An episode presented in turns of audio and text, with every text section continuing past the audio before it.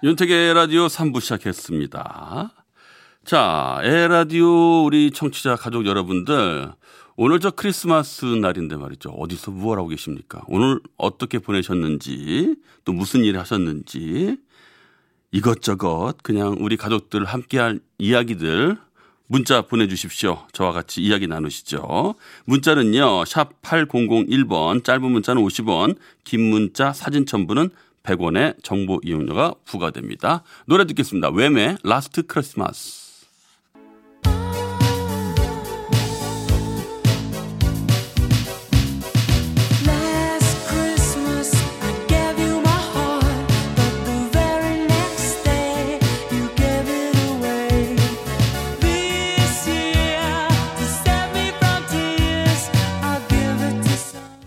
네, 문자 많이 보내주셨네요. 0507님. 연말에 남편의 기쁜 승진 소식이 있어서 크리스마스 기념 시부모님과 식사하고 집으로 돌아가는 길입니다.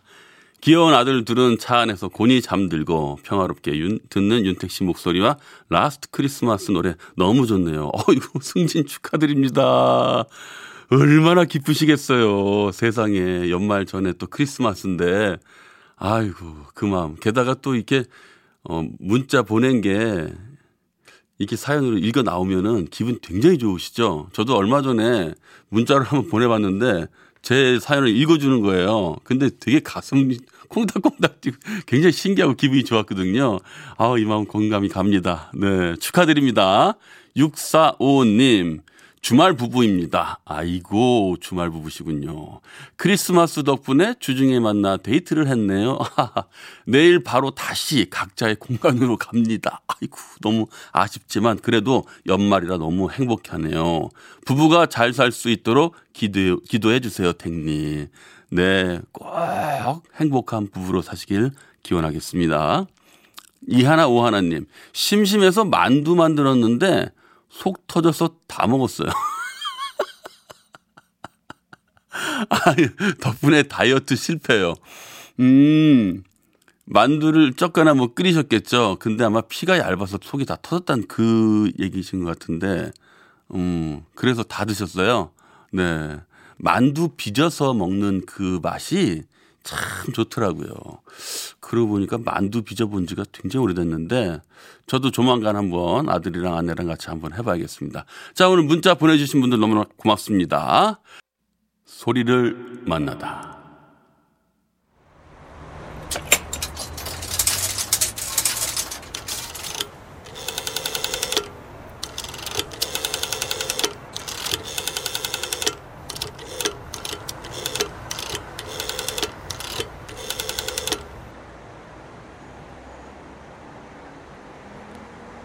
전화기 있죠? 공중전화. 네, 옛날식이네요. 버튼이 아니라 다이얼. 예, 손가락을 넣어서 다이얼을 돌리는 소리가 났었죠.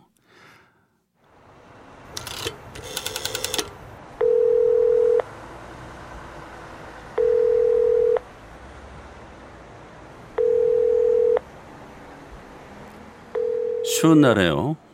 옷 하나 대충 외투 하나 걸치고 맨발에 슬리퍼죠. 네, 이렇게 급하게 나와서 전화를 걸었는데 전화를 안 받아요. 그때 나오는 소리 있죠. 에이씨. 그러면 집에 도로 가지도 못하고 말이죠. 추운 거리를 서성대다가 또 다시 걸죠.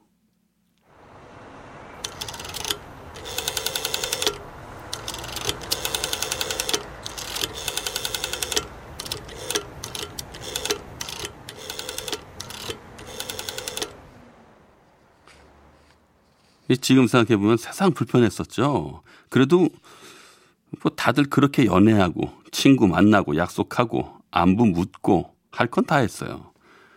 공중전화 그 시절에도요. 지금 생각하면 불편했지만 더 애틋했던 것도 같습니다.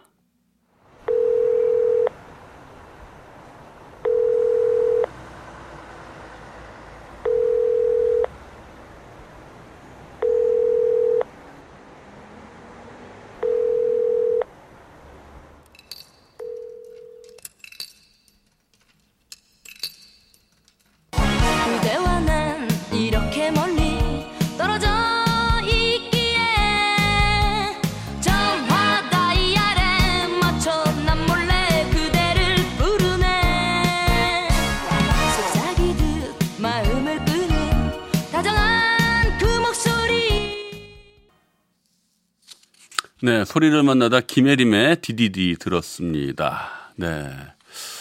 아이고, 참. 이, 이 전화기 있잖아요. 이 전화기의 소리가 굉장히 저는 마음에 많이 남았었거든요. 어렸을 때 생각이 좀 많이 났었어요. 자, 음악 여행 한번 함께 떠나보시죠. 거꾸로 흐르는 음악 여행.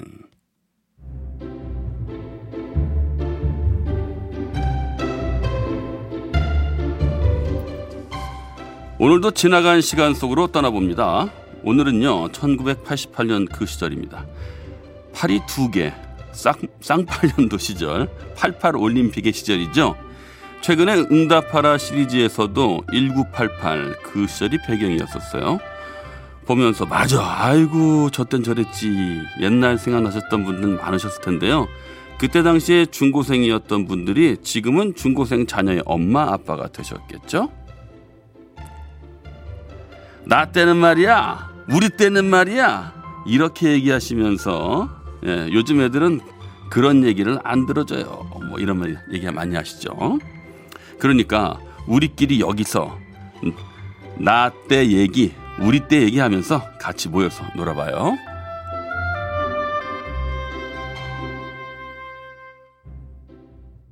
어젯밤에 난 내가 미워졌어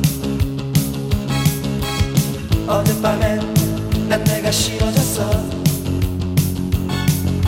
빙글빙글 돌아가는 불빛들을 바라보며 나 혼자 가슴 아팠어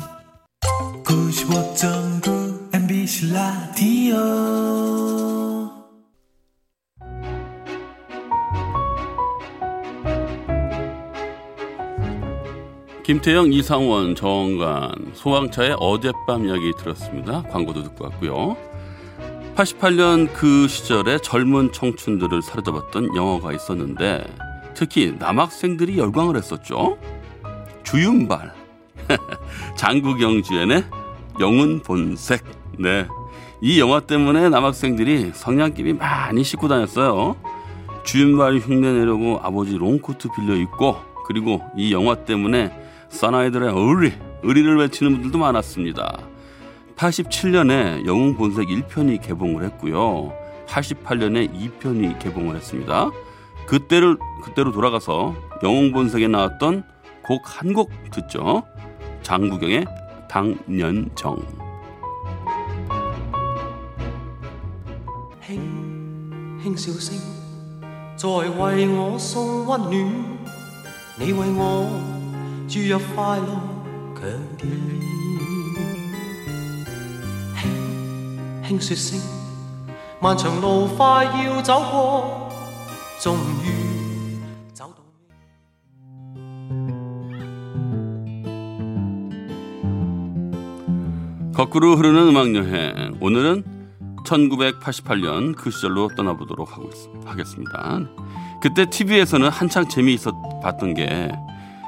심영래 씨 있죠? 네. 요거 없다. 띠디리디디. 음메 기주가 음메 기사라 어 시리시여 정령우리를 배치하니까 씩씩씩 아, 이걸 한 번에 다 따라하려니까 쉽지 않네요. 네, 그때였어요. 내루 25시, 스리랑 부부, 영구야, 영구야. 동작 그만. 회장님, 회장님, 우리 회장님. 네, 다 기억이 나네요. 온 가족이 함께 둘러앉아서 봤던 개그 프로들이죠. 그렇게 TV에선 청춘들의 친구가 개그 프로그램이었고요. 라디오에서는 그때 당시 청춘들의 친구가 이문세의 별밤. 85년부터 96년까지 학창 시절을 이문세의 별밤과 함께 보냈던 그 세대들은 그때 생각들이 또 새록새록 나실 거예요.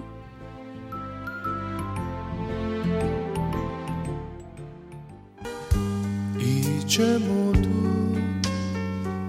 세월 따라 흔적도 없이 변하였지만 덕수궁 돌담길에 아직 남아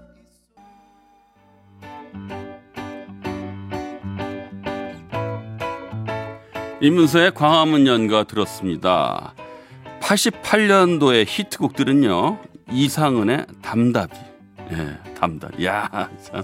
담다디. 아유, 네. 이선희, 나 항상 그대를. 이치현과 번님들의 집시 여인. 김현식, 언제나 그대 내 곁에. 최호섭, 세월이 가면. 임지훈, 사랑의 썰물. 푸른 하늘에 겨울바다, 동물원 변해가네.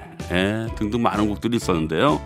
그때 히트곡들은 확실히 연령별 세대별로 이렇게 나뉘지 않고 온 국민이 골고루 아는 그런 히트곡들이었던 것 같아요.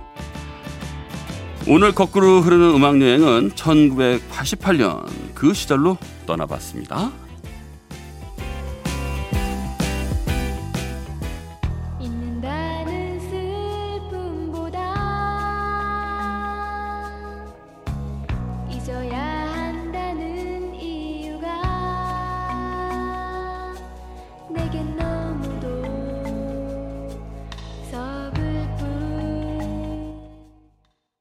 이지연의 그 이유가 내겐 아픔이었네 들었습니다. 네. 음악 들을 때마다 참 새록새록하고 좋습니다. 자, 7458님, 네, 문자 보내주셨는데요. 어이구, 장문의 문자를 보내주셨어요. 윤택 오빠, 저희 어머니가 윤택 오빠 라디오를 청취한다는 건 어제 처음 알았습니다. 제가 어제 크리스마스라고 용돈을 드렸는데 바쁘신 엄마는 새벽에 집에 들어오셨더라고요. 휴대전화 배터리가 없는 소리가 들려서 충전을 해드리려고 했는데 윤택 씨 오늘 딸이 만난 거 사 먹으라고 돈을 줬어요. 너무 기쁘네요라고 문자를 보냈더라고요. 아 저한테 보내셨군요. 그걸 보고 저는 오늘 하루 종일 울었네요. 승희 씨 사랑해요. 이렇게 문자 보내주셨어요. 아유 마음이 막 이렇게 보입니다. 네 부녀간의 사랑. 네 아유 어머니가 조금 히- 에, 에, 모녀 아, 부녀가 아니라 모녀네요.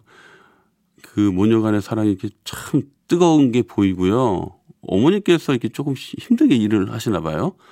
네, 그걸 지켜보는 따님의 마음, 네, 다 보입니다. 네. 아유, 이렇게 딸이 있어야 돼. 네. 딸과 엄마의 이 사랑, 네. 부럽습니다. 네. 힘내시고요. 어, 사랑해요 한마디면 뭐 다 눈 녹듯이 녹지 않겠습니까? 네. 고맙습니다. 3694님, 오늘 같은 날 혼자 있기 그래서 우리 강아지 데리고 거제도를 갔는데 해변에 온통 커플들 뿐이더군요. 거 이거 어떻게. 마음이 더 외로워지는 터에 우리 강아지 놈도 외로웠는지 지나가는 떠돌이 강아지를 쫓아다녀서 그 뒤 쫓다가 시간 다 보냈습니다. 아, 그냥 집에 있을 건 그랬나 봅니다. 네. 아, 그러셨군요. 네. 자, 유재하의 지난 날 듣고 오겠습니다.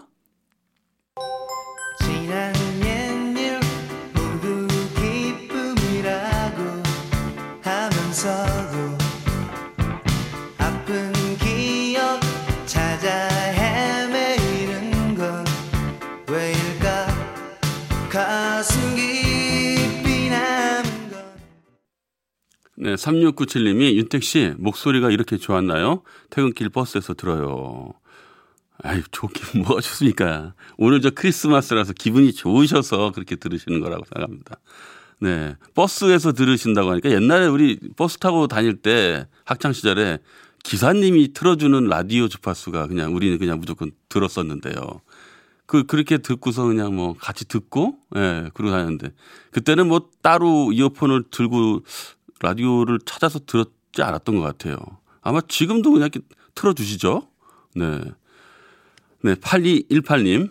서울 금천구에 사는 빈주, 에, 비니 준이 아빠 조상현입니다. 저는 오늘 장인어른 생신이라서 처갓집 가서 생신 축하드렸는데요. 근데 10살, 6살 아들이 할아버지가 산타 할아버지야? 하네요. 그러면서 할아버지한테 선물 달라고요. 그 덕분에 식구들이 한바탕 웃음바다가 되었네요. 네. 아우 귀엽다. 예? 할아버지가 산타 할아버지. 그러니까 할아버지니까 그냥 예. 결국에는 선물 받았겠죠. 네, 용돈을 받았을 거라고 생각이 됩니다. 네. 아유 귀엽다. 이렇게 믿고 있는 아들이 너무나 순진하고 재밌네요. 네, 우리 아들도 아직 예, 산타 할아버지가 계시다고 생각하고 있거든요. 7274님 육아 할미입니다. 매일 보는 손녀지만 아기 덕에 아들, 딸과 모두 모여 회와 해물찜 시켜놓고 좋은 시간 보냈네요. 딸내미 결혼 안 했다면 연애하느라 얼굴도 못 봤겠지요? 네. 좋은 시간 가지고 계시네요. 가족들이 모이는 것처럼 참 행복한 시간은 없어요. 생각해 보면은, 어, 가끔씩 이런 시간이 이렇게 주어지잖아요. 근데, 그 그냥 살다 보면 이렇게 살다가 또 한번 이렇게 또 우르르 모이면 또 시끌벅적 재밌게 또 이야기 나누고 맛있는 음식 먹고 떠드느라고 시간 가는지 모르죠. 네. 곧 있으면 또 그런 시간이 또 오겠네요. 2590님, 저는 8시 30분 퇴근이라 8시만 되면 퇴근 정리한다고 못 듣는데 오늘은 크리스마스라 쉬, 아, 쉬어서 집에서 편하게 라디오 듣고 있어요. 첫사랑 사연 들으니 저의 첫사랑 생각나네요. 제 나이 20살에 어, 30살 오빠를 만났던 기억이 아련하게 떠올라요. 네. 10살 차이에 어, 연애를 하셨었군요. 네. 아, 근데 20살이면 사실 30살은 오빠가 아니라 거의 아저씨였죠. 그 20살에는 그 혈기 넘치는 친구들이랑 막 왁자지껄 그 돌아다니기 바빠서 사실 10살이나 차이 나는 오, 오빠 전혀 느낌 안 났을 거예요. 아마 시간이 그러면서 이제 아저씨라고 처음에는 했겠죠. 시간이 지나서. 예. 오, 오빠라고 했을 텐데. 아우, 그 느낌 나네요. 네. 아이고, 벌써 윤택의 에라디오가 마칠 시간이네요. 네. 김종찬의 사랑이 저만치 가네 듣고요. 저는 내일 8시 10분에 먼저 와서 기다리고 있겠습니다. 오늘도 고맙습니다. 나는 라디오입니다! 메리 크리스마스! 떠나간 밤에 이 밤이 다 지나가면 우리의 마지막 시간을 붙잡을 수는